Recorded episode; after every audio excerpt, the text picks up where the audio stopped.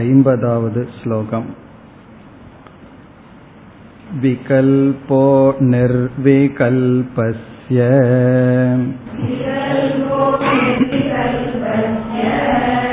सविकल्पस्य वा भवेत् आद्ये व्याहतिरन्यत्र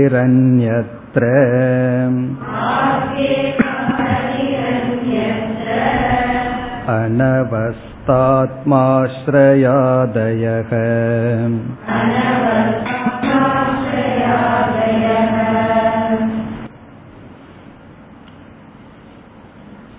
மனநம் என்ற பகுதியில் பூர்வபக்ஷியானவன் நம்மிடத்தில் ஒரு தோஷத்தை கூறினான் நாம் அந்த தோஷத்துக்கு நேரடியாக பரிகாரம் சொல்வதற்கு பதிலாக இந்த தோஷத்தை என்னிடம் கூறுவதற்கு உனக்கு அர்ஹதை இல்லை என்று நாம் காட்டினோம்.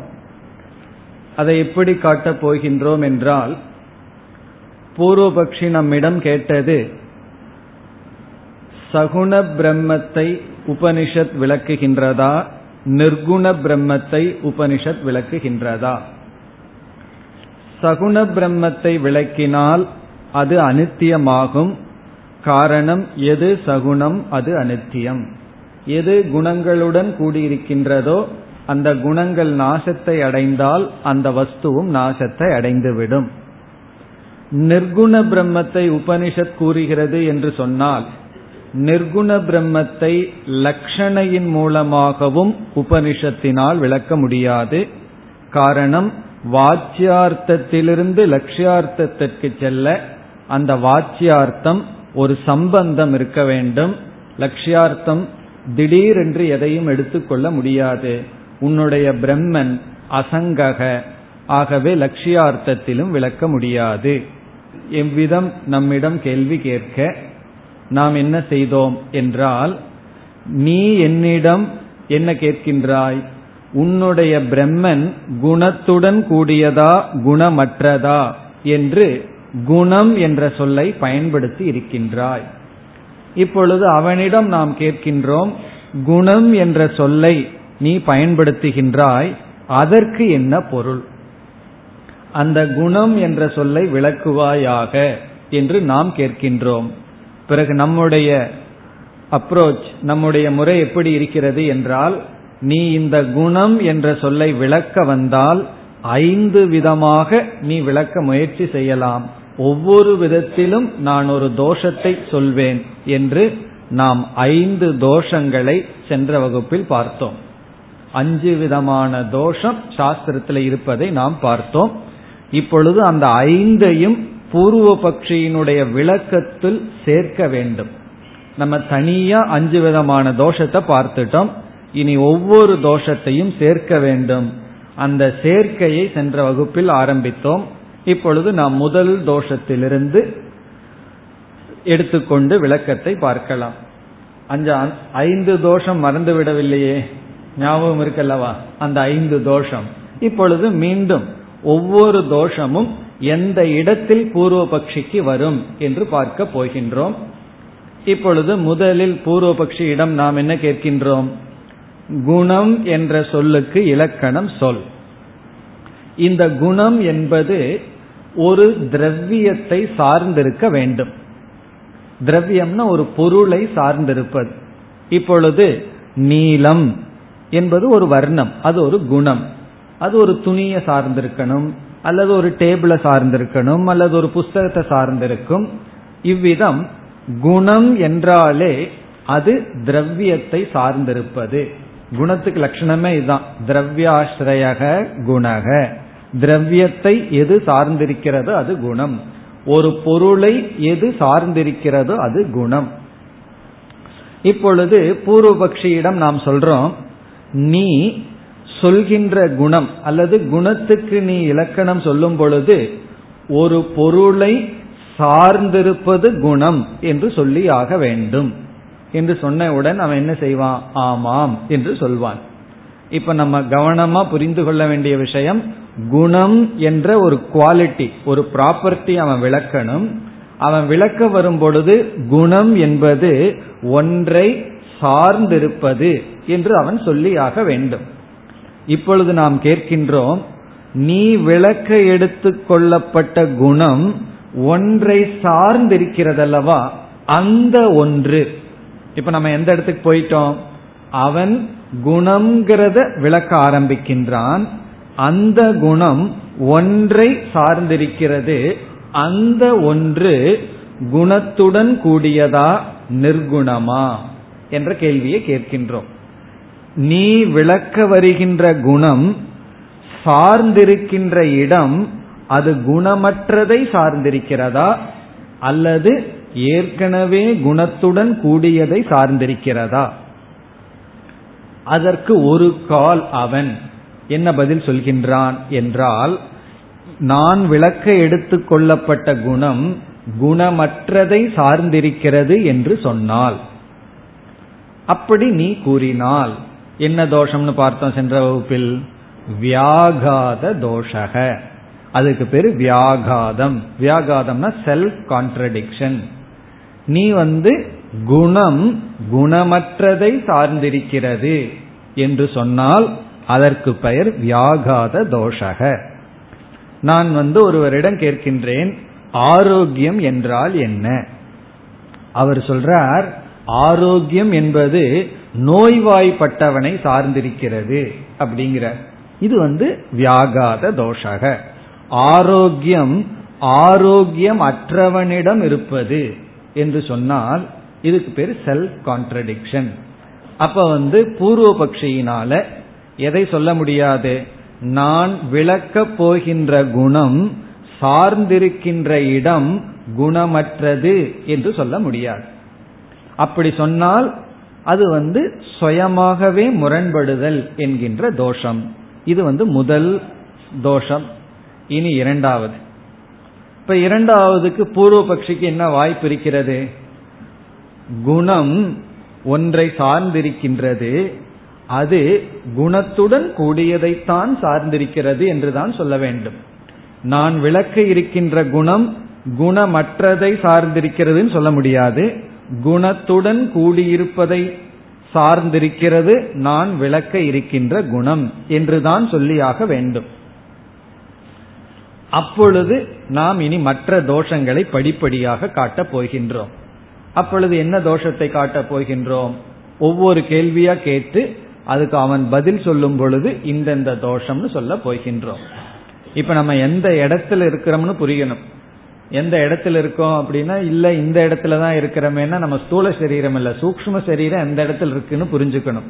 அதாவது குணம் என்ற ஒரு தத்துவத்தை பூர்வபக்ஷி விளக்க வரும்பொழுது அவன் கண்டிப்பாக ஒன்றை சார்ந்திருப்பது என்றுதான் சொல்லியாக வேண்டும். அந்த சார்ந்திருப்பதை இரண்டாக பிரிக்கின்றோம்.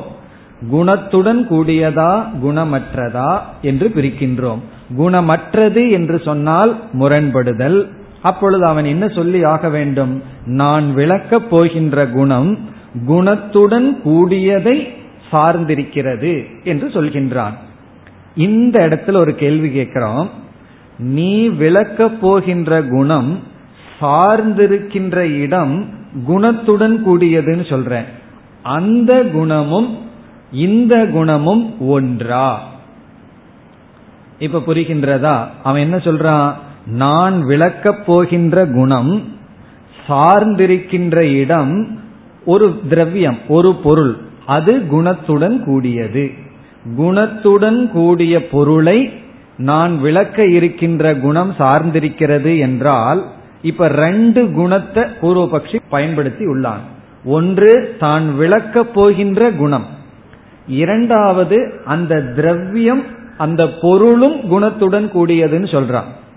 அப்பொழுது கேள்வி கேட்கிறோம் நீ விளக்கப் போகின்ற குணமும் எந்த இடத்துல அந்த குணம் இருக்குன்னு சொல்றையோ அந்த இடம் குணத்துடன் கூடியதுன்னு சொல்கின்றாய் அல்லவா அந்த குணமும் ஒன்றா வேறு வேறா ஒன்றான்னு கேட்கிறோம் அவன் ஒன்று என்று பதில் சொன்னால் எது ஒன்றுன்னு சொல்லி நான் விளக்க போற குணமும் அது எந்த இடத்துல இருக்குன்னு சொல்றனே அது குணத்துடன் கூடியதுல தான் இந்த குணம் இருக்குன்னு சொல்ல போறேன்.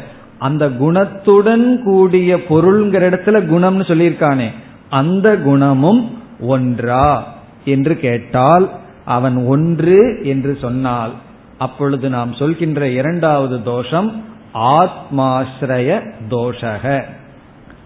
அதுக்கு தான் ஆத்மாசிரய தோஷம்னு பெயர். ஆனா ஆத்மாசிரய தோஷம்னா என்னன்னு உங்களுக்கு புரிஞ்சிட்டதுனால இந்த இடத்துல ஏதோ ஆத்மாசிரய தோஷம் வருங்கிற அளவு தான் நமக்கு தெரியும். கொஞ்சம் சிந்திக்கல அப்படின்னா நமக்கு எப்படி ஆத்மாஸ்ரய தோஷம் வரும்னு தெரியாது. அதை நம்ம இப்ப பார்த்தால் புரிந்து விடும். ஆனா ஆத்மாஸ்ரய தோஷம்ங்கிறது மறக்கலையே. அதுக்கு ஒவ்வொன்றுக்கும் ஒவ்வொரு உதாரணம் இருந்தா மறந்து விடாது. நான் என்னுடைய தோளின் மீது நின்று கொண்டு இருக்கின்றேன். ஆத்மாஸ்ரய தோஷக. இந்த மாமரமானது இந்த மரத்தில் வந்த விதையிலிருந்து வந்தது என்றால் ஆத்மாஸ்ரயம். அதை புரிந்து கொள்ள அதையே சார்ந்திருக்க வேண்டியது இருக்கிறது. அது ஆத்மாசிரிய தோஷம். இப்ப இந்த இடத்துல எப்படி என்றால் இங்கேயும் ஒரு உதாரணம் பார்ப்போம். ஆரோக்கியம் என்றால் என்ன என்பது கேள்வி. ஒருவருக்கு வந்து ஹெல்த் அப்படிங்கிறதுக்கு அர்த்தமே தெரியல. வாட் இஸ் ஹெல்த் அப்படின்னு ஒருத்தர்கிட்ட கேட்கிறேன் ஒருவர் வந்து நம்ம இடத்துல கேட்கிறார் ஆரோக்கியம் என்றால் என்ன? அதுக்கு நம்ம பதில் சொல்றோம். ஹெல்தி பர்சனிடம் இருப்பது ஆரோக்கியம். கேட்கிற கேள்வி என்ன? ஒருவருக்கு அந்த ஹெல்த்ங்கிற வார்த்தைக்கு அர்த்தமே தெரியல. வாட் இஸ் ஹெல்த் அப்படின்னு கேட்கிறார் ஆரோக்கியம் என்றால் என்ன? புது வார்த்தை அவருக்கு. அதுக்கு நம்ம சொல்றோம் ஆரோக்கியமாக இருப்பவனிடம் இருப்பது ஆரோக்கியம்.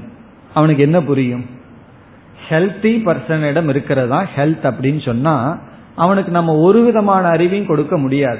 காரணம் தான் புரிஞ்சுக்கிறதுக்கு நம்ம கிட்ட கேள்வி கேட்க நம்ம அதற்கு பதில் சொல்றதுக்கு அதே ஆரோக்கியத்தையே பயன்படுத்தினோம்னா அப்போ ஆரோக்கியம்ங்கிற தத்துவத்தை புரிஞ்சுக்கிறதுக்கு ஆரோக்கியம்ங்கிறதையே சார்ந்திருக்க வேண்டியது இருக்கு. இப்போ அதை புரிந்து கொள்ள அதையே சார்ந்திருப்பது ஆத்மாசிரயம் ஆத்மாசிரய தோஷத்துக்கு ஆங்கிலத்தில் என்ன பார்த்தோம்? செல்ஃப் டிபெண்டன்ஸ் பார்த்தோம். அது அதையே சார்ந்திருப்பது. இப்ப மென்மை என்றால் என்ன? அப்படின்னு கேட்கிறோம் மென்மையான பொருளுடன் இருப்பது அப்படின்னு என்ன புரியும்? அப்போ மென்மையை புரிஞ்சுக்கிறதுக்கு மென்மையான பொருளிடம் இருப்பது மென்மை அப்படின்னு சொன்னா நமக்கு அது புரிய வைக்க முடியாது. அதுதான் ஆத்மாஸ்ரயம். இப்ப இந்த இடத்துக்கு வந்தோம்னா குணம்னா என்னன்னு பூர்வபக்ஷி நம்ம கிட்ட விளக்கி ஆகணும். அவன் நமக்கு குணத்தை விளக்கி ஆகணும். அப்ப அவன் சொல்றான் குணம் என்பது ஒரு பொருளிடம் இருக்கின்றது. அந்த பொருள் குணத்துடன் கூடியிருக்கின்றது. அந்த குணமும் இந்த குணமும் ஒன்றுன்னு சொன்னா நான் இந்த குணத்தை புரிய வர்றேன். நீ வந்து இந்த குணம் ஒரு பொருள் இருக்குங்கிற அந்த பொருள் குணத்துடன் கூடியதுங்கிற அந்த குணமும் இந்த குணமும் ஒன்று என்று சொன்னால் குணத்தை புரிந்து கொள்ள நான் குணத்தையே சார்ந்திருக்கின்றேன். காரணம் என்ன? குணத்துடன் கூடியிருக்கின்ற பொருளை சார்ந்து இந்த குணம் இருக்கிறது. இதுதான் அவனுடைய ஸ்டேட்மெண்ட் குணத்துடன் கூடிய பொருளை சார்ந்து குணம் இருக்கிறது. இந்த வார்த்தையில குணத்துடன் கூடிய பொருளை சார்ந்து குணம் இருக்கிறதுனா இந்த ரெண்டு குணம் ஒன்று என்றால் நான் குணத்தை புரிந்து கொள்ள குணத்தையே சார்ந்திருக்கின்றேன். ஆகவே நீ அப்படி சொல்ல முடியாது.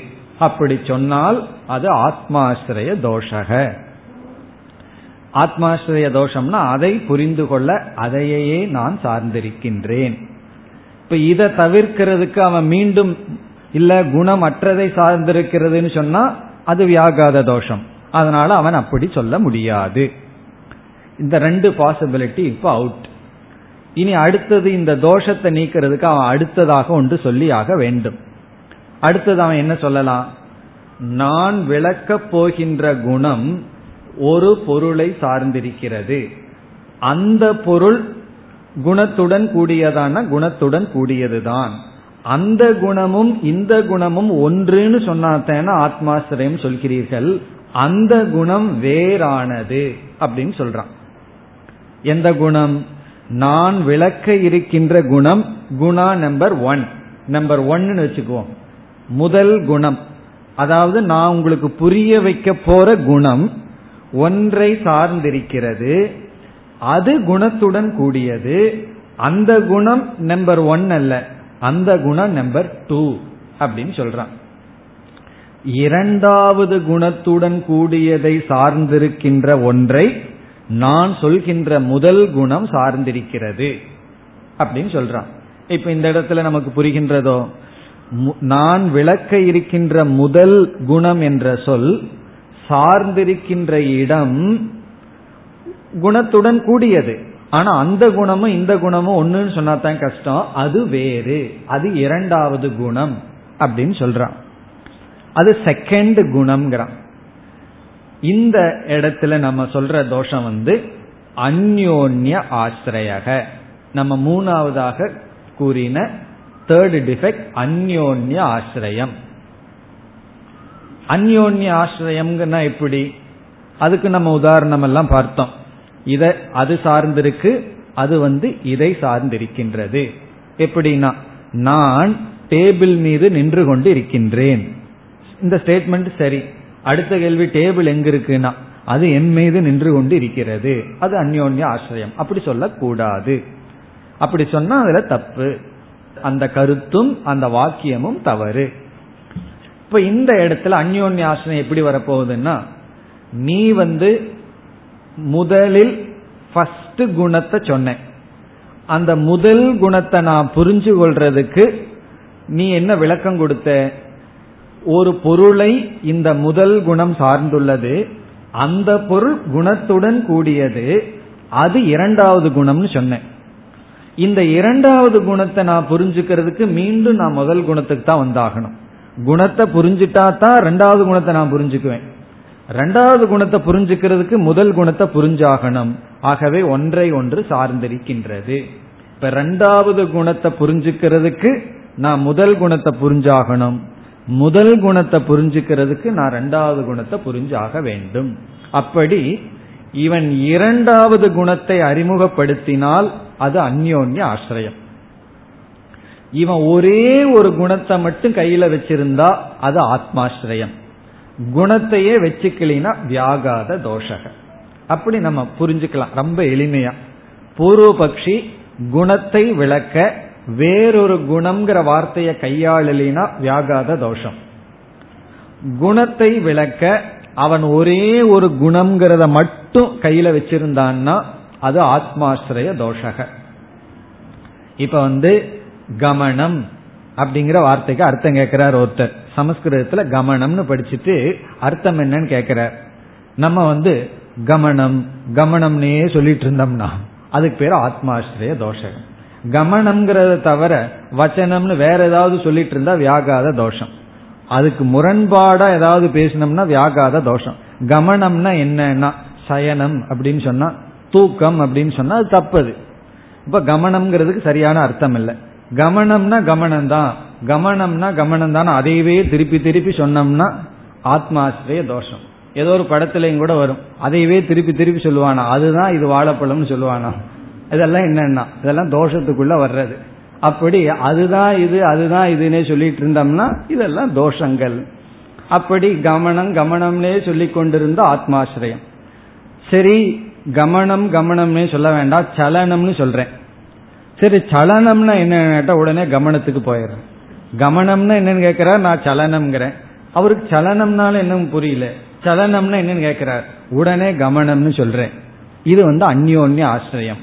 கவனத்தை புரிஞ்சுக்கிறதுக்கு சலனம் சலனத்தை புரிஞ்சுக்கிறதுக்கு மீண்டும் கவனத்துக்கே நான் போறேன். அவருக்கு ஒழுங்கா புரிய வைக்கணும்னா நான் என்ன செய்யறனோ பாருன்னு நடந்து காமிச்சா புரிஞ்சிடும் அதை தவிர பேசிட்டு இருந்தோம்னா புரியாது. சில சமயம் பேசாம இருந்தா தான் சில விஷயத்த புரிய வைக்க முடியும். செய்து காட்டினா தான் புரிய வைக்க முடியும். நம்ம வந்து கமனம்ங்கிறது சலனம் சலனம்ங்கிறது கமனம்னு அந்யோன்ய ஆசிரியம்.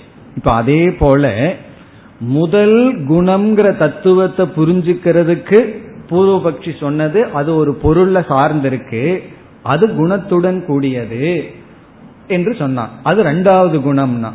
அப்ப இந்த குணத்தை புரிஞ்சுக்கிறதுக்கு நான் ரெண்டாவது குணத்தை சார்ந்திருக்கேன். ரெண்டாவது குணத்தை புரிஞ்சிருக்கிறதுக்கு மீண்டும் நான் இதைத்தான் சார்ந்திருக்கணும். அது அந்யோன்ய ஆசிரியம். அதனால பூர்வபக்ஷி என்ன சொல்லலாம்?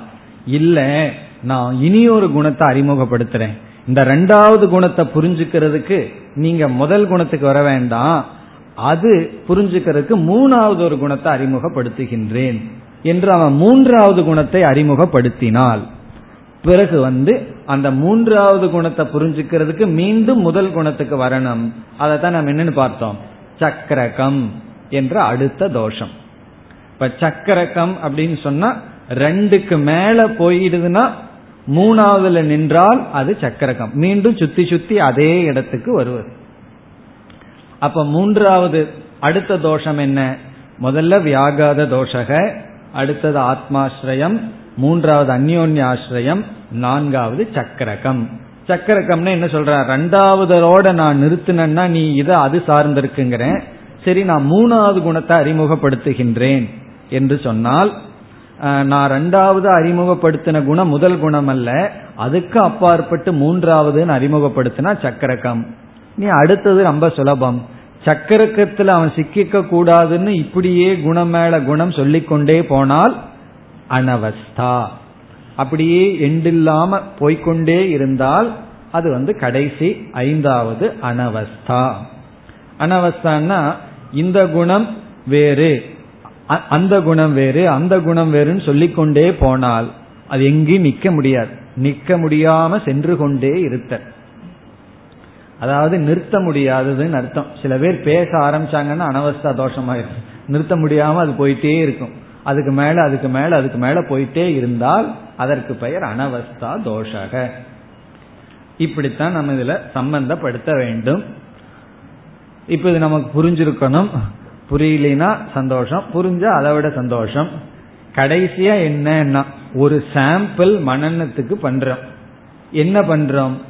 நம்முடைய கருத்துக்கு எதிரா யாராவது கூறினால் அந்த எதிரான கருத்து நம்மை வந்து தாக்க கூடாது அவர்களிடத்துலதான் தோஷம் அவர்கள் அறியாமையினால் கூறுகிறார்கள். என்னுடைய நான் புரிஞ்சு கொண்ட கருத்துல எந்த விதமான முரண்பாடு இல்லைன்னு யாருடைய வார்த்தைகளும் நம்முடைய மனதை அசைக்க கூடாது ஆனா அப்படி இல்லை. ஆரம்ப காலத்துல ஒவ்வொருத்தரும் ஒவ்வொன்னு சொல்லி நம்ம குழப்பிக்கொண்டே இருப்பார்கள். நீ இவ்வளவு நாளா படிக்கிறியே என்ன பிரயோஜனம்? இதை செய்யாத அதை செய்யாத இது பண்ணுன்னு சொல்லி சொல்லி நம்மை குழப்பிக்கொண்டே இருப்பார்கள்.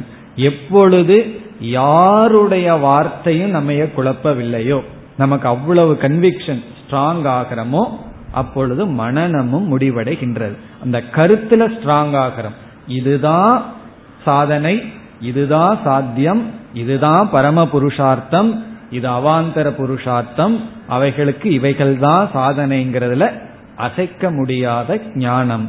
அப்படி அசைச்சு பார்க்கறது தான் இந்த இடத்துல பூர்வபக்ஷி. இப்ப மீண்டும் சுருக்கமா ஞாபகப்படுத்தி கொண்டால் இதே பூர்வபக்ஷத்தை நீ என்னிடத்தில் சகுண பிரம்மமா நிர்குண பிரம்மமானு கேள்வி கேட்க நீ குணத்தை விளக்கியாக வேண்டும். அவ்விதம் உன்னால் குணத்தை விளக்க முடியாது. அப்படி குணத்தை விளக்கினால் நீ விளக்க முயற்சி செய்தால் நான் எல்லா விதத்திலையும் தோஷத்தை காட்டுவேன். கடைசியா நாம் என்ன சொல்றோம்?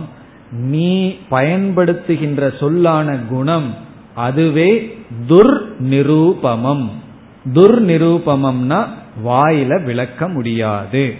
உன்னால அதற்கு லட்சணம் சொல்ல முடியாது. ஆகவே நீ என்னிடத்தில் இவ்விதம் கேள்வி கேட்க தகுதியற்றவன்.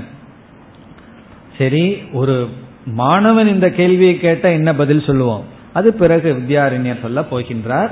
பூர்வ பட்சிக்கு இதுதான் பதில். அதை வந்து நம்ம ஐம்பதாவது இந்த ஸ்லோகத்தில் இப்பொழுது பார்க்க வேண்டும். இப்ப நாற்பத்தி ஒன்பதாவது ஸ்லோகம் முழுவதும் பூர்வபக்ஷ ஸ்லோகம்னு பார்த்தோம். இனி அதற்கு பூர்வபக்ஷியிடம் நாம் கொடுக்கின்ற இந்த பதில் தான் இப்ப இதுவரைக்கும் நம்ம பார்த்ததுதான் இந்த ஒரு ஸ்லோகத்துல அடங்கி இருக்கின்றது. இவ்வளவு நேரம் நம்ம பார்த்த கருத்தை வித்யாரண்யர் ஒரே ஸ்லோகத்துல வச்சிருக்கார். முதல் வரியில பார்த்தோம்னா சித்தாந்தி பூர்வ பக்ஷியிடம் கேட்கின்ற கேள்வி.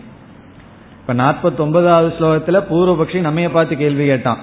இப்ப நம்ம அவரை பார்த்து கேள்வி கேட்கிறோம். என்ன கேள்வி கேட்கின்றோம்? விகல்பக நிர்விகல்பஸ்ய சவிகல்பஸ்யவா பவேத். நான் வந்து உங்களிடத்துல குணம்ங்கிற வார்த்தையே கூறி வந்தேன். ஏன்னா அது ரொம்ப நமக்கு பிரசித்தமானது. குணம்ங்கிற வார்த்தை பிரசித்தமானதுங்கிறதுனால. ஆனா இந்த இடத்துல விகல்பம்ங்கிற வார்த்தை எடுத்து கொள்ளப்படுகிறது. என பூர்வபக்ஷி கேட்டது உன்னுடைய பிரம்மன் சவிகல்பமா நிர்விகல்பமானு கேட்டான். அது சவிகல்பமாக இருந்தால் அனாத்மா நிர்விகல்பமாக இருந்தால் அதை விளக்க முடியாது. இந்த இடத்துல விகல்பம் கல்பம் அப்படின்னு சொன்னா டிவிஷன் பிளவுபட்டதுன்னு அர்த்தம். குணம்னு எடுத்துக்கொள்ளலாம் பிளவுபட்டது. இப்ப வந்து நம்ம இடத்துல ஒரு கேள்வி கேட்டான் உன்னுடைய பிரம்மன் பிளவுபட்டதா பிளவுபடாததா? இப்ப நம்ம அவங்கிட்ட கேட்கிறோம் இந்த பிளவு என்பது நீ விளக்கியாக வேண்டும். அது பிளவுபடாததை சார்ந்ததா? பிளவுபட்டதை சார்ந்ததா? இந்த டிவிஷன் டிவிஷன்லெஸ் டிவிஷன் சார்ந்ததா? டிவிஷனுடன் கூடியதை டிவிஷன் சார்ந்ததா? இந்த பிளவு என்ற வார்த்தையை நீ பயன்படுத்தியுள்ளாய் அது பிளவுபடாததை சார்ந்ததா? பிளவுபட்டதை சார்ந்ததா? என்று நம்ம கேட்கிறோம். அதுக்கு நீ என்ன பதில் சொன்னாலும் இந்தந்த தோஷம் வரும்னு ரெண்டாவது வரியில சொல்ற. இப்ப முதல் வரியில விகல்பக. விகல்பகங்கிறத நம்ம குணகன்னு எடுத்துக்கலாம். குணமானது பிளவானது நிர்விகல்பஸ்ய. பிளவுபடாததை சார்ந்ததா? அதாவது நிர்குணத்தை சார்ந்ததா? சவிகல்பஸ்யவா பவேத். பிளவுபட்டதை சார்ந்ததா? பிளவுடன் கூடியதை பிளவு சார்ந்திருக்கின்றதா? என்ற கேள்விக்கு இவ்விதம் நாம் கேள்வியை கேட்டால் ஆத்யே. இரண்டாவது வரியில் ஆத்யே. முதலில். முதலில் என்றால் பூர்வபக்ஷி சொல்றான் விகல்பமானது விகல்பமற்றதை சார்ந்தது என்று பூர்வபக்ஷி சொன்னால் விகல்பமானது விகல்பமற்றதை சார்ந்தது. டிவிஷன் ஆனது டிவிஷன் இல்லாததை சார்ந்தது. குணமானது நிர்குணத்தை சார்ந்தது என்று சொன்னால் வியாகதிகி. வியாகதிகி என்றால் வியாகாத தோஷக. வியாகதின்னு சொன்னா வியாகாத தோஷம் வரும். வியாகதிகி என்றாலும் வியாகாதக என்றாலும் ஒரே பொருள்தான் வியாகதிகி. ஆத்தியே வியாகதிகி. ஆத்தியேன்னு சொன்னா விகல்பக நிர்விகல்பஸ்ய பவேத் இது சேத். விகல்பமானது நிர்விகல்பத்தை சார்ந்தது என்று சொன்னால் வியாகாத தோஷம் வரும். அந்யத்ர அந்யத்ரன மற்ற இடத்தில். மற்ற இடத்தில்னா பூர்வபக்ஷி இந்த வியாகாத தோஷத்திலிருந்து நீங்க என்ன சொல்லி ஆவான்? விகல்பமானது சவிகல்பத்தை சார்ந்தது என்று சொல்லி ஆவான். பிளவானது பிளவுடன் கூடியதை சார்ந்ததுன்னு சொல்லுவான். உடனே அடுத்த கேள்வி என்ன கேட்போம்? பிளவு பிளவு பட்டதுடன் இருப்பது. இப்ப அந்த பிளவும் இந்த பிளவும் ஒன்றா? அப்படி ஒன்றுன்னு சொன்னா ஆத்மாசிரயம் இரண்டுன்னு சொன்னா அந்யோன்யாசிரயம் மூன்றுன்னு சொன்னா மூணு பிளவுக்கு போனா சக்கரகம் நாலு அஞ்சுன்னு போயிட்டு இருந்தா அனவஸ்தா தோஷக. இப்படி வரப்போகின்றது. அதைத்தான் இப்பொழுது சொல்கின்றார் அந்யத்ர மற்ற இடங்களில். அந்யத்ர அனவஸ்தா இவர் எல்லா தோஷத்தையும் இங்கு கூறவில்லை. ரெண்டு தோஷத்தினுடைய பெயரை போட்டு எக்ஸெட்ரான்னு போட்டுறார். காரணம் என்னன்னா இதெல்லாம் உங்களுக்கு தெரிஞ்சிருக்கும். இதெல்லாம் நான் சொல்ல வேண்டிய அவசியம் இல்லை அப்படிங்கிற அர்த்தத்தில் சொல்றார். அந்நத்திர மற்ற இடத்தில் அனவஸ்தா அனவஸ்தா தோஷம் ஆத்மாஸ்ரய ஆதயக ஆதின எக்ஸெட்ரா ஆத்மாசிரய தோஷம் அனவஸ்தா தோஷம் முதலியவைகள் தோன்றும். இதுல வந்து முதல் கடைசி தோஷத்தை மட்டும் சொல்லிடுறார். ஆனா ஃபர்ஸ்ட் அனவஸ்தா தோஷம் வராது. அவன் ஃபர்ஸ்ட் வந்து அதே குணம் தான் சொல்லி மேனேஜ் பண்ண பார்ப்பான். அதுல தோஷத்தை சொன்ன உடனே அடுத்த குணத்துக்கு போவான். அதுலயும் தோஷத்தை சொன்ன உடனே மூணாவதுக்கு போவான். அதுலயும் தோஷத்தை சொன்ன உடனே நான் நாலு அஞ்சுன்ட்டு போறேன்னா அப்புறம் ஒரு தோஷத்தை சொல்லிடுவோம் இப்படி படிப்படியாகத்தான் தோஷத்தை காட்டுவோம். இப்ப ஆத்மாசிரிய தோஷம் தான் முதல்ல வரும். அதற்கப்புறம் அந்யோன்யாசிரயக அப்புறம் சக்கரகம் அதுக்கப்புறம் அனவஸ்தா. அதாவது இதுல சுருக்கமா புரிஞ்சுக்கிறதுக்கு என்னன்னா ஒரு கான்செப்ட நான் புரிய வைக்கிறதுக்கு அதையே பயன்படுத்தினா ஆத்மாசிரிய தோஷம். அதற்கு இனி ஒன்ன பயன்படுத்தி அது இதையே சார்ந்திருந்த அந்யோன்ய ஆசிரியம். நான் மூன்றாவது ஒன்ன பயன்படுத்தி அது மீண்டும் இதையே சார்ந்திருந்தா சக்கரக்கம் நான் பயன்படுத்துறது அப்படியே போயிட்டே இருக்கு புரிய வைக்காம போயிட்டே இருந்ததுன்னா அது அனவஸ்தா. இதுதான் சுருக்கம். பாக்குறதுக்கு ஏதோ கஷ்டமா இருக்கு வார்த்தைகள் ஏதோ ஒரு மாதிரியா இருக்கே தவிர புரியுற மாதிரி உன்னை பேசணும்னு முடிவு பண்ணோம்னா இந்த தோஷமெல்லாம் வராம பேசணும். மற்றவங்க பேசுறதுல இந்த தோஷம் இருந்ததுன்னு சொன்னா நம்ம அதை ஜீர்ணிக்க கூடாது. காரணம் என்ன? அந்த வார்த்தையில இந்த தோஷங்கள் இருக்கின்றது. அப்படி ஆத்தியே வியாகதிகி அந்நத்திர அந்நத்திரனா விகல்பக சவிகல்பசிய பவேத் என்று சொன்னால். விகல்பம் சவிகல்பத்தை சார்ந்தது என்று சொன்னால். அனவஸ்தா ஆத்மாசிரயக முதலிய தோஷங்கள் வரும். அப்ப நம்ம என்ன சொல்லிட்டோம்? நீ வந்து என்னுடைய பிரம்மன் சகுணமா நிர்குணமான்னு கேள்வி கேட்டு அது சகுணமா இருந்தா மித்தியா? நாம சகுணம்னு சொல்ல போறதில்லை. நிர்குணம்னு சொன்னா அது எப்படி உபனிஷத் நிர்குண பிரம்மத்தில் லட்சணையாக காட்டும்? அப்படி முடியாது. அப்ப அதற்கு உதாரணம் இல்லைன்னு சொன்னேன். அதற்கு நம்மளுடைய பதில் பூர்வ பக்ஷியிடம் சொன்ன பதில் இப்படிப்பட்ட கேள்வியை கேட்பதற்கு உனக்கு அருகதை இல்லை என்று சொன்னோம். இனி நம்முடைய பதில் பிறகு வரப் போகின்றது. அது அடுத்த இரண்டு ஸ்லோகங்களிலேயே நம்முடைய பதிலும் வரப்போகின்றது ஐம்பத்தி ஓராவது ஸ்லோகம். இதம் குணக்ரியா ஜாதி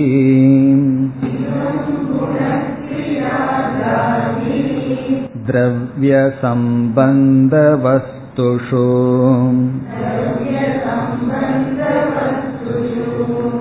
समं तेन स्वरूपस्य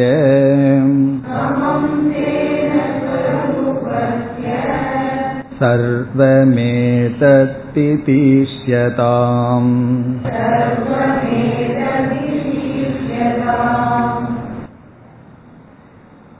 இந்த பூர்வ பக்ஷியினுடைய கேள்விக்கு நேரடியான பதில் இரண்டாவது வரியில் வருகின்றது. இப்ப முதல் வரியில என்ன சொல்கின்றார் என்றால் இந்த உலகத்துல இருக்கின்ற எந்த தத்துவத்துக்கும் விவஸ்தை இல்லை அப்படிங்கிற கருத்தை சொல்றார். இந்த உலகத்தில் இருக்கின்ற எந்த ஒரு தத்துவத்திற்கும் லட்சணமோ விவஸ்தையோ கிடையாது. அதனாலதான் மித்தியான்னு சொல்றோம். இப்ப இந்த உலகத்துக்கு ஏதாவது ஒரு விவஸ்தை இருந்ததுன்னு வச்சுக்குவோமே அது சத்தியமாயிரும். சில பேர் நம்ம பேசும்போது இந்த மாதிரி எல்லாம் சொல்றாங்கல்ல உன் பேச்சில ஒரு விவஸ்தையும் இல்லை ஒரு அறிவும் இல்லை ஒன்று ஒரு சாரமும் இல்லை. விவஸ்தான்னு சொன்ன சாரம். ஒரு ஒரு ரியாலிட்டியும் இல்லை ஒரு சாலிட் வஸ்து கிடையாது அப்படின்னு சொல்றது போல இந்த உலகத்துல எந்த தத்துவத்தை எடுத்துக்கொண்டாலும் அதை நம்ம விளக்க முடியாது. இந்த பிரபஞ்சத்தை நம்ம இப்படித்தான் என்று ஒரு லட்சணம் சொல்லி விளக்க முடியாது. அப்படி விளக்கிவிட்டால் அது சத்தியமாயிரும். லட்சண பிரமாணாபியாம் வஸ்து சித்திகின்னு ஒரு நியமமே இருக்கு. ஒரு பொருள் வந்து சித்திக்கின்றது ஒரு பொருளை சித்திக்க வைக்கணும்னு சொன்னா அதுக்கு லட்சணமும் பிரமாணமும் கொடுத்துட்டோம்னா அந்த பொருள் நிலைநாட்டப்பட்டு விடும். வஸ்து சித்தினா ஒரு பொருளை நிலைநாட்டுவது. ஒரு பொருள் இருக்கு. அப்படின்னு எப்படி நிலைநாட்டுவதுன்னா அதற்கு ரெண்டு எய்டு. ஒன்று லட்சணம் இனி ஒன்று பிரமாணம். அதுக்கு ஒழுங்கான டெபினிஷன் கொடுக்கணும். டெபினிஷன் கொடுத்துட்டு லட்சணம் கொடுத்துட்டு அதுக்கு ஒரு பிரமாணமும் கொடுக்கணும். இந்த பிரமாணத்தின் மூலமாக அது அறியப்படுகின்றது. அப்படின்னு சொல்லி ஒரு பொருளுக்கு பிரமாணமும் லட்சணமும் கொடுத்து விட்டால் அந்த பொருள் நிலைநாட்டப்பட்டு விட்டது. நம்ம வேதாந்தத்தில் என்ன சொல்ல போறோம்? பிரம்மத்துக்கு தான் இந்த ரெண்டும் கொடுக்க முடியும்னு சொல்ல போறோம். பிரம்மத்துக்கு தான் லட்சணமும் இருக்கு. அனிர்வச்சனீயம்ங்கிறதே ஒரு லட்சணமாக போகுது. சத்தியம் ஞானம் அனந்தம் லட்சணம். பிறகு பிரமாணமும் இருக்கு. உபனிஷத்துங்கிற பிரமாணம் இருக்கு. மீதி எதுக்குமே லட்சணமும் கிடையாது பிரமாணமும் கிடையாது. பிறகு இருக்கிற பிரமாணம் எல்லாம் பிரமாண ஆபாசம்னு சொல்ல போறோம். அப்படி இந்த உலகத்துக்கு லட்சணத்தை கொடுக்க முயற்சி செய்தால் இந்த பிரபஞ்சத்தில் இருக்கிற ஏதாவது ஒரு பொருளுக்கு இலக்கணம் சொல்ல முயற்சி செய்தால் என்ன ஆகும்னா தோல்வியை அடைவோம். இந்த உலகத்துல எந்த பொருளுக்கு லட்சணம் சொல்ல முடியாது. அந்த கருத்தை முதல் வரியில சொல்ற இப்ப இந்த தோஷம் இருக்கே இது வந்து விகல்பம் குணத்துக்கு மட்டுமல்ல இந்த உலகத்துல பகவானால படைக்கப்பட்ட அனைத்து சிருஷ்டிக்குள் எந்த ஒரு தத்துவத்தை எடுத்துக்கொண்டு அதுக்கு நம்ம லட்சணம் கொடுக்க போனால் இந்த தோஷங்கள் எல்லாம் வரும் அப்படின்னு உதாரணமா சிலதெல்லாம் சொல்றார். இதுல இருந்து என்ன சொல்றார்? இந்த ஜெகத்தில் இருக்கிற எதையும் இப்படித்தான் என்று லட்சணம் சொல்லி நிர்ணயிக்க முடியாது. இது சாதாரண விஷயம் அல்ல இதுல நல்ல ஆழ்ந்த கருத்து இருக்கு. இந்த உண்மை தெரியாம தான் எல்லாமே நமக்கு டெபினட்டா வேணும்னு ஒரு செக்யூரிட்டியை நாடுறோம். எதுக்குள்ள செக்யூரிட்டி நாடுறோம்னா செக்யூரிட்டியே இல்லாத ஒண்ணுக்குள்ள நமக்கு வந்து நிச்சயமா எந்த விதமான ப்ராப்ளமும் இல்லாமல் இருக்கணும். இப்ப வந்து ஒருவருக்கு வந்து பணத்தை ஏதோ ஒரு பத்து லட்சம் ரூபாய் சம்பாதிச்சுட்டார் எந்த விதமான லாஸ் ஆகாம இதை எங்காவது போட்டு வைக்கணும்னு நினைக்கிறார். எங்க போடுறதுன்னா? எங்கேயும் போட முடியாது. எங்க போட்டாலும் போய் ஒரு பேங்க்லயே போட்டு வச்சிருப்போம். நாளைக்கு அங்க போனா அது மளிகை கடையா இருக்கலாம். அது பேங்கா இருக்காது. அப்படி நம்ம நினைச்சிட்டு இருந்தோம். பணத்தை சாலிட்டா எங்காவது வச்சு அது செக்யூரிட்டின்னு சொல்லி. எதுக்குமே விவஸ்தை இல்லை. இந்த உண்மையை புரிஞ்சிட்டோம்னா அந்த இன்செக்யூரிட்டிக்குள்ள ஒரு செக்யூரிட்டி வந்துடும் இது இன்செக்யூர்டு தான். அப்படின்னு ஒரு செக்யூரிட்டி வர்றதுதான் மோட்சமே. அப்படி இந்த உலகத்துல எதுக்குமே விவஸ்தை இல்லை. நம்ம புத்தி என்ன பாக்குதுன்னா எல்லா இடத்துலயும் ஒரு நிச்சயத்தை பார்க்க விரும்புது. அதனால நமக்கு பகவான் ஏன் சம்சாரத்தை படைச்சார்னா புத்திய படைச்சதுனாலதான் சம்சாரமே.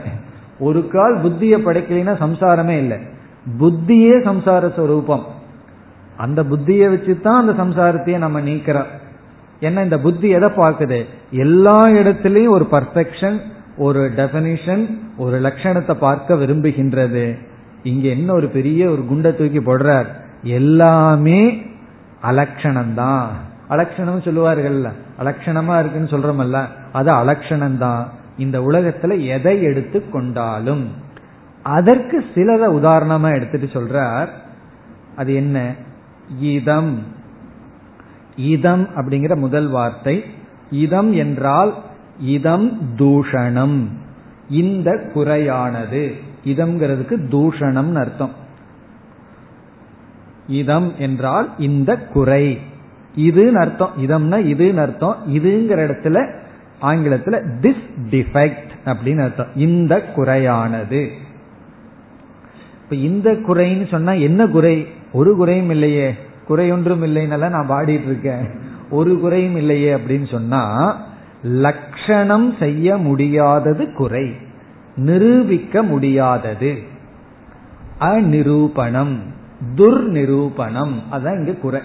இந்த இடத்துல என்ன குறைன்னு சொன்னா லட்சணம் சொல்ல முடியாத குறை. சொல்ல ஆரம்பிச்சோம்னா நம்ம குறை சொல்ல ஆரம்பிச்சிருவோம். ஒன்னு ரெண்டு மூணுன்னு அஞ்சு வரைக்கும் குறை சொல்ல ஆரம்பிச்சிடும் அப்படி லட்சணம் சொல்ல முடியாத நிலை எந்தெந்த இடத்துல எல்லாம் சமம் அப்படின்னு சொன்னா ஒரே ஒரு வார்த்தையில வித்யாரண்யன் சொல்லிட்டு போயிருக்கலாம். ஜெகதி இந்த ஜெகத்துல இருக்குன்னு சொல்லலாம். அந்த ஜெகத்தில் இருக்கிற சில தத்துவத்தை உதாரணமா எடுத்துக்கிறார். எது இதுல குணம். முதல் சொல். குண குண விஷயத்தில். நம்ம விகல்பம்ங்கிறத விட்டுட்டு குணம்னே பார்த்திருக்கோம். பிளவுங்கிறத விட்டுட்டு குணம்னு பார்த்திருக்கோம். அதனால அது நமக்கு தெரிஞ்சதுதான். குணம். அடுத்தது கிரியா ஆக்ஷன் கிரியாங்கிற விஷயத்துல மூணு ஜாதி. ஜாதினா ஒரு சமூகம். அதாவது மனித மனித ஜாதி மிருக ஜாதி அப்படியெல்லாம் சொல்றமே. அந்த ஜாதி. திரவிய திரவியம்னா ஒரு ஆப்ஜெக்ட் பொருள். சம்பந்தக சம்பந்தம்னா ரிலேஷன்ஷிப் சம்பந்த வஸ்து. ஷு இப்படிப்பட்ட பொருள்களிடத்தில் வஸ்துஷுன இந்த மாதிரி இருக்கின்ற பொருள்களிடத்தில். அதாவது குணம் ஒன்று கிரியா இரண்டு ஜாதி மூன்று திரவியம் நான்கு சம்பந்தம் ஐந்து. இந்த அஞ்சு உதாரணமா எடுத்திருக்கிறார். வஸ்துவ தனியா எடுக்கக்கூடாது. வஸ்து தான் திரவியம். வஸ்துன இந்த பொருள்களிடத்தில். வஸ்துஷு இப்படிப்பட்ட ஐந்தை உதாரணமா சொன்ன இடத்தில் இதம் இப்ப ரெண்டாவது வரியில் ஒன்னு இருக்கு. முதல் சொல்ல எடுத்துக்கணும். அதோட அண்மையம் வரும். இதம் குணக்கிரியா ஜாதி திரவிய சம்பந்த வஸ்துஷு சமம். சமம் அப்படின்னா பொருந்துகின்றது. இந்த தோஷம் எல்லா இடத்திலையும் சமம். சமம் அப்படின்னா சரிப்பட்டு வரும் பொருந்தும். இந்த தூஷணம் எல்லாருக்கும் பொதுவானது. சமம்னா பொதுவானது. எப்படின்னா இப்ப கிரியையே எடுத்துக்குவோமே. ஒருவர் வந்து கிரியா அப்படிங்கிற வார்த்தையை பயன்படுத்துறார். இந்த உலகம் வந்து செயல்பட்டு கொண்டே இருக்கின்றது. மூமெண்ட் அப்படின்னு சொல்றார். கிரியை அப்படிங்கிறதுக்கு நம்ம லட்சணம் சொல்லுங்கன்னு கேட்கிறோம் அவரு சொல் அவரு சொல்லுன்னு சொன்ன உடனே இந்த கிரியை அப்படிங்கிறது ஏதோ ஒன்றை சார்ந்துதான் இருக்கு. சென்றது செல்கிறதுன்னு சொன்னா உடனே நம்ம என்ன கேட்போம்? கார் போகுதா? ஆட்டோ ரிக்ஷா போகுதா? அல்லது நீங்கள் செல்கிறீர்களா? அல்லது காற்று செல்கிறதா? அப்படின்னு ஏதாவது சொல்லி ஆகணும். இல்ல செல்கிறது அப்படின்னு மட்டும் சொல்லிட்டு இருந்தாருன்னா அதுக்கு அர்த்தம் இல்லை. அப்போ கிரியை ஒன்றை சார்ந்திருந்து தான் ஆக வேண்டும். ஒரு மூமெண்ட் வந்து ஏதோ ஒன்று சார்ந்திருக்கு. இப்ப கையினுடைய மூமெண்டா அல்லது டெஸ்கினுடைய மூமெண்டா அந்த கிரியை ஒன்றை சார்ந்திருக்கிறது. இப்ப நம்ம அதே கேள்வி கேட்கிறோம். இந்த கிரியை எதை சார்ந்திருக்கோ அது நிஷ்கிரியமா சக்கிரியமான்னு கேட்கிறோம். இந்த மூமெண்ட் எதையோ ஒன்றை சார்ந்திருக்கு. அந்த சார்ந்திருக்கிறது நகரும் தன்மை உடையதா நகரும் தன்மை அற்றதா? கார் நகர்ந்ததுன்னு சொல்றார். இந்த கார் நகரும் தன்மை உடையதா நகரும் தன்மை அற்றதான்னு கேட்டா அவர் நகரும் தன்மை அற்றதுன்னு சொன்னா என்ன தோஷம்? வியாகாத தோஷம். நகர்தல் என்பது நகரும் தன்மை அற்றதை சார்ந்திருக்கிறதுன்னு சொன்னதாகும். கிரியா மூமெண்ட் என்பது மூமெண்ட் லெஸ்ஸை சார்ந்திருப்பதுன்னு சொன்ன வியாகாதம். அதுக்காக அவர் என்ன சொல்லுவார்?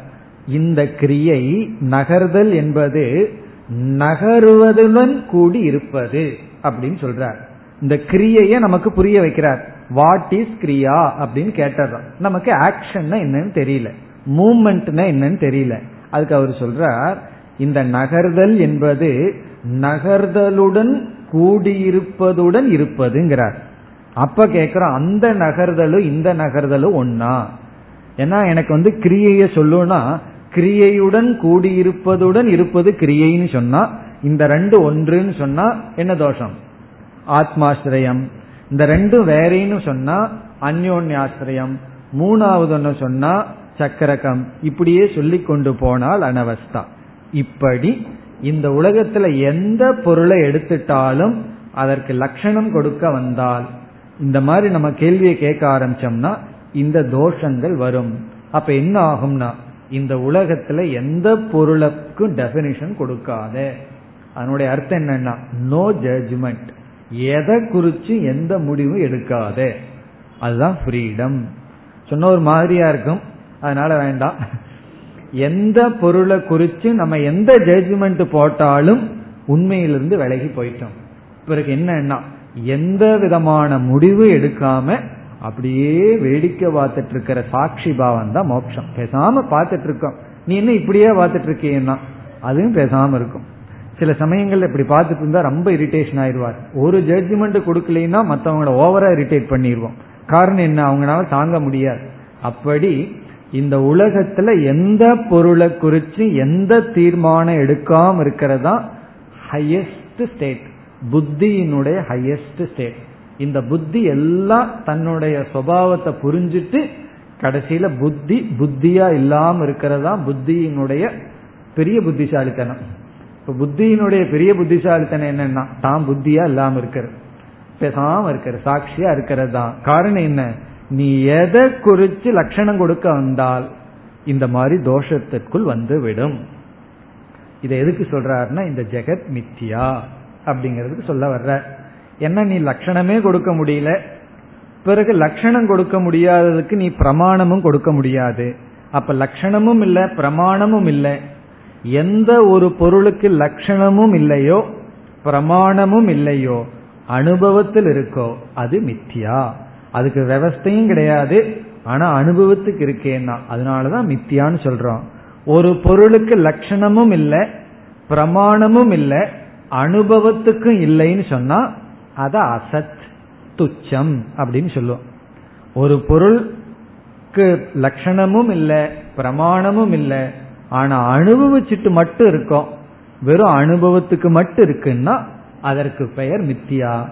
இந்த ஜெகத் மித்தியா. அனுபவத்துக்கு மட்டும் இருக்கு. விளக்கம் பேச ஆரம்பிச்சோம்னா தோஷத்துக்கு மேல தோஷத்துக்கு போயிருவோம். ஆகவே இந்த ஜெகத் மித்தியா. அதை கொஞ்சம் காட்டுறதுக்காகத்தான் இந்த விதமான தோஷங்கள் இந்த உலகத்துல எல்லா தத்துவத்தினிடத்திலும் இருக்கின்றது. அப்படின்னு சொல்லிட்டு இதோட பூர்வ பக்ஷியோட நம்ம பேச்சு முடிவடைகிறது. இதுக்கு மேல அவன் ஒன்றும் பேச முடியாது. அவன் பேசாம போயிடுறான். இல்லைன்னா அப்படியே மாறிடுறான். சரி எனக்கு வந்து நான் கேட்டது வந்து உங்களிடத்துல குறை சொல்வதற்காக கேட்டேன். இப்ப நான் புரிஞ்சுக்கிறதுக்காக கேட்கிறேன் எனக்கு இந்த சந்தேகத்தை எப்படி நீக்குவது? இப்ப யாரு? பூர்வபக்ஷி சிஷியனா மாறிட்டான். அப்ப அவனுக்கு என்ன பதில்? இப்ப நமக்கு இந்த சந்தேகம் வரலாமல்ல. என்ன சந்தேகம்? உபனிஷத் சகுண பிரம்மத்தை விளக்குனா அது அனித்தியமாயிருது.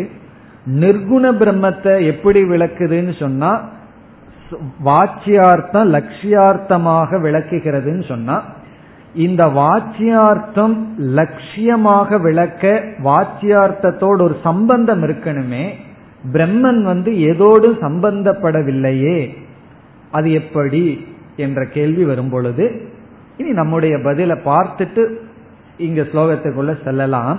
நம்முடைய பதில் வந்து பிரம்மத்துக்கும் இந்த வாச்சியார்த்தத்துக்கும் ஒரு விதமான சம்பந்தம் இருக்கின்றது.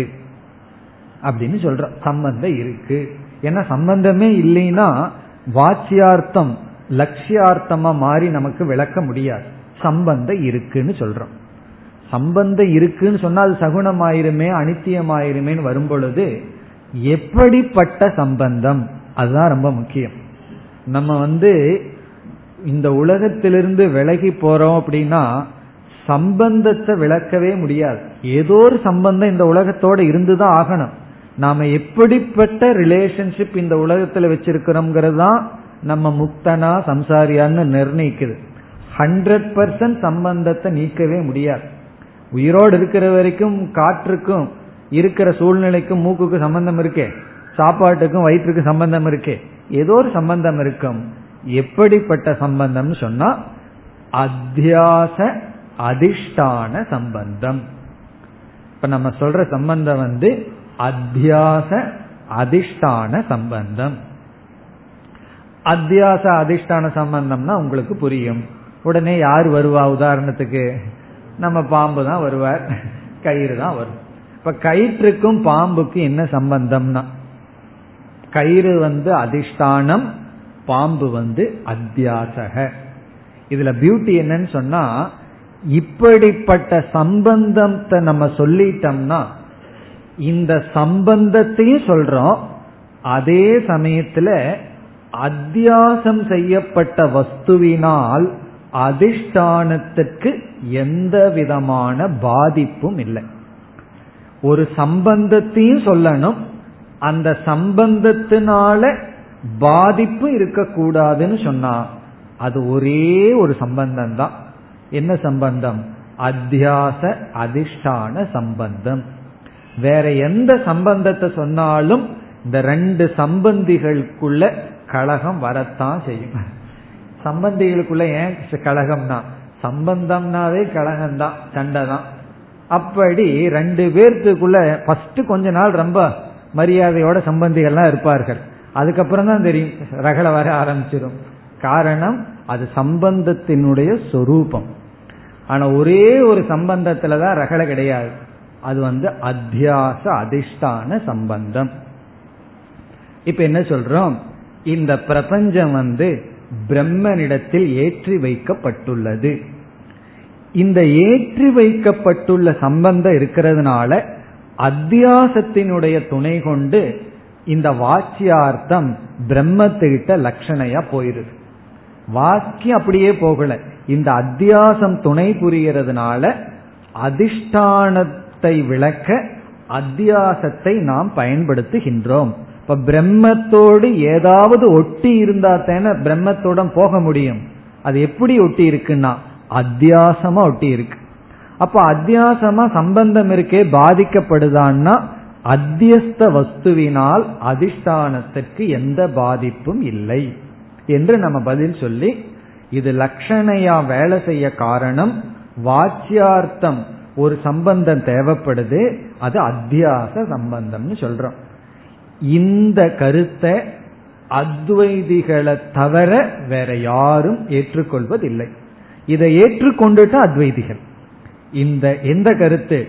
இந்த ஜெகத்துக்கும் பிரம்மத்துக்கும் அத்தியாச சம்பந்தம் அப்படிங்கறத ஏற்றுட்டோம்னா தான் நாட் ஓன்லி பிரம்மன் வந்து அத்வைதம்ங்கிறது மட்டுமல்ல ஜெகத்தும் வித்யாவாகும் பிரம்மன் அத்வைதம் ஆகும் பிறகு லட்சியார்த்தத்துல போதிக்க முடியும். லட்சியார்த்தம் அப்பொழுது செயல்படும். என்ன ஒரு விதமான சம்பந்தம் இருக்கே. இப்ப வந்து இந்த ஜெகத் பிரம்மனிடத்தில் ஏற்றி வைக்கப்பட்டுள்ளது. அப்ப இங்க இடத்துல ரெண்டு தத்துவம் இருக்கு. பிரம்மன் ஒன்னு இருக்கு ஜெகத்துன்னு ஒன்னு இருக்கு. இந்த ஜெகத்தினுடைய துணை கொண்டு இதற்கு அதிஷ்டானம்னு சொல்லி பிரம்மத்துக்கிட்ட போயிடலாம் அப்ப பிரம்மத்துக்கிட்ட போறதுக்கு ஏதாவது ஒரு சம்பந்தம் வேணுமே ஏதாவது ஒரு வழியாத்தான பிரம்மத்துக்கிட்ட நம்ம ரீச் ஆக முடியும். அப்படி போறதுக்கு இந்த மித்தியா பிரபஞ்சமே உதவி செய்யுது. இப்ப இந்த மித்தியா பிரபஞ்சத்தின் வழியா சம்பந்தம் வச்சுட்டு பிரம்மத்துக்கிட்ட போயிடுறோம். ஆனா இந்த பிரபஞ்சம் எப்படி மித்தியாவோ அப்படியே பிரம்மத்துக்கும் இந்த ஜெகத்துக்குள்ள சம்பந்தமும் மித்தியாதான் சம்பந்தமும் மித்தியா ஏற்றி வைக்கப்பட்ட இந்த ஜெகத்து மித்தியா. அதனால சம்பந்தம் இருந்த போதிலும் அந்த சம்பந்தத்தினால் பிரம்ம பாதிக்கப்படவில்லை. இப்போ கீதையில பகவான் சர்வபிருத் அசங்கம் அப்படின்னு சொல்றார். ஒரே இடத்துல. அனைத்தையும் தாங்குகின்றது அசங்கமாகவும் இருக்கின்றது. எல்லாத்தையும் தாங்கிட்டு இருக்கு பிரம்மன். அடுத்தது உடனே என்ன சொல்றார்? அசங்கம் அசக்தம். அசக்தம் சர்வபிரிஸ் செய்வ நிர்குணம் குணபோக்திருச்சன்னு பதிமூணாவது அத்தியாயத்துல சொல்றார். அசக்தம் எதோடு சம்பந்தப்படாது. சர்வபிருத் அனைத்தையும் தாங்குவது. இது ஒரே ஒரு நிபந்தனையில தான் நடக்கும். எப்படின்னா ஏற்றி வைக்கப்பட்டதாக இந்த உலகம் இருந்தால். இப்ப அந்த அடிப்படையில நம்ம பதில் சொல்றோம்.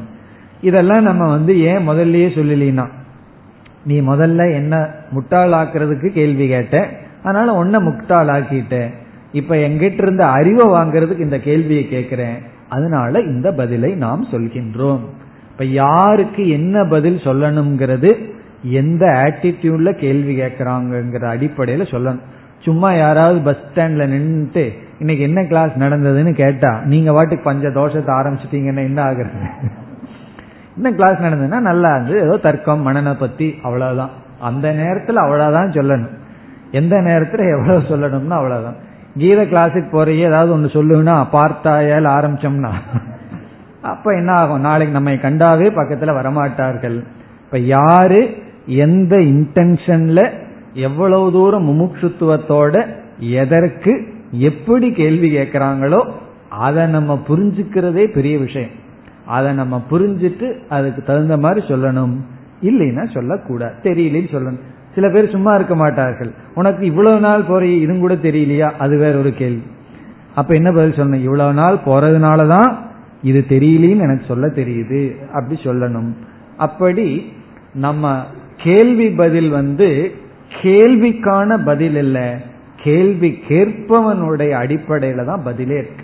அதனால ஒரு கேள்விக்கு எப்படி வேணாலும் பதில் சொல்லலாம். இப்ப பூர்வபக்ஷி கேட்ட கேள்விக்கு நம்ம முன்னாடி சொன்ன பதிலுக்கு இப்ப சொல்ல போற பதிலுக்கு எவ்வளவு வேறுபாடு? ஒரே கேள்விதான். முற்றிலும் டிஃபரெண்ட் பதில். காரணம் என்ன? எந்த ஆட்டிடியூடுல எந்த பாவனையில கேள்வியோ அதற்கு தகுந்த பதில்.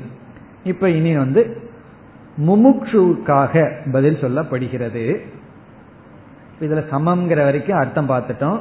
இதம் குணக்ரியா ஜாதி திரவிய சம்பந்த வஸ்துஷு சமம். அதோட ஒரு ஸ்டேட்மெண்ட் புல் ஸ்டாப் இதோட ஒரு பூர்வபக்ஷிய போயாச்சு. இனி வந்து நமக்கு பூர்வபக்ஷி கிடையாது. இனி நமக்கு வந்து யார் இருக்கா? மாணவர்கள் தான் இருக்கிறார்கள். அல்லது முமுக்ஷு இருக்கிறார்கள். இப்ப நீங்கெல்லாம் நான்லாம் உங்களுடைய பூர்வபக்ஷின்னு சொல்லிடக்கூடாது. நாங்கெல்லாம் உங்களுடைய சிஷ்யர்கள் மாணவர்கள். அப்ப மாணவர்களுக்கு என்ன பதில்? தேன சொரூபஸ்ய சர்வம் ஏதத் இதி இஸ்யதாம் இஸ்யதாம் அப்படின்னு சொன்னா இவ்விதம் உங்களால் புரிந்து கொள்ளப்படட்டும். இப்படி எடுத்து கொள்ளுங்கள். நீங்கள் வந்து இந்த மாதிரி எடுத்துக்குங்க அப்படின்னு சொல்றார். இஸ்யதாம் நீங்கள்லாம் இப்படி எடுத்து நீங்கள்லாம் சொன்னா யாரு?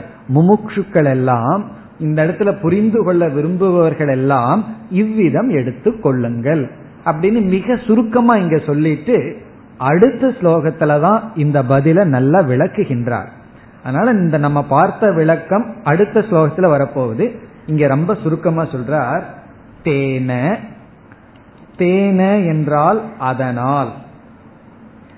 அதனால் அப்படின்னு சொன்னா இந்த குணம் முதலியவைகளை எல்லாம் நிரூபிக்க முடியாத காரணத்தினால் தேன என்றால் ஜெகதக அனிரூபணத்வேன ஜெகதக அனிரூபணத்வேன இந்த ஜெகத்தை நிரூபிக்க முடியாத காரணத்தினால் இந்த ஜெகத்தை விளக்க முடியாத காரணத்தினால் ரொம்ப சுருக்கமா சொன்னா மித்தியாவாக இருக்கின்ற காரணத்தினால். இந்த உலகம் மித்தியாவாக இருக்கின்ற காரணத்தினால் ஏதத் சர்வம். சொரூபஸ்ய சர்வம் ஏதத்னு சொன்னார். ஏதத் சர்வம் இவை அனைத்தும் இவை அனைத்தும் இங்க நாம பார்க்கிற இங்க எல்லாமே இந்த முழு பிரபஞ்சம் அனைத்தும் சொரூபஸ்ய சொரூபஸ்யங்கிறதுக்கு அர்த்தம் சொரூபஸ்ய இஷ்யதாம்னு சேர்த்தி கொள்ள வேண்டும். அதுக்கு அர்த்தம் என்னன்னா சொரூபத்தில் ஏற்றி வைக்கப்பட்டதாக புரிந்து கொள்ள வேண்டும். சொரூபஸ்ய இஷ்யதாம் இஸ் ஈக்வல் டு சொரூபே அத்தியஸ்தத்வேன இஷ்யதாம். சொரூபஸ்ய இஷ்யதாம்னா சொரூபத்தில் இருப்பதாக புரிந்துகொள் சொரூபத்தில் இருப்பதாக புரிந்துகொள்னா சொரூபத்தில் ஏற்றி வைக்கப்பட்டதாக புரிந்து கொள். இதை வந்து அடுத்த ஸ்லோகத்துல விளக்க போறார். ஏன்னா ரொம்ப சுருக்கமா சொல்லிட்டார். சொரூபஸ்ய இஸ்யதாம் சொரூபத்தில் இருப்பதாக புரிந்துகொள் அடுத்ததில் என்ன சொல்ல போறார்? இந்த சொரூபத்துல கல்பிக்கப்பட்டதாக புரிந்துகொள்னு சொல்ல போகின்றார். இப்ப அடுத்த ஸ்லோகம் இந்த சொரூபஸ்ய இஷ்யதாம் என்ற சொல் விளக்கப்படுகின்றது. அடுத்த வகுப்பில் பார்ப்போம்.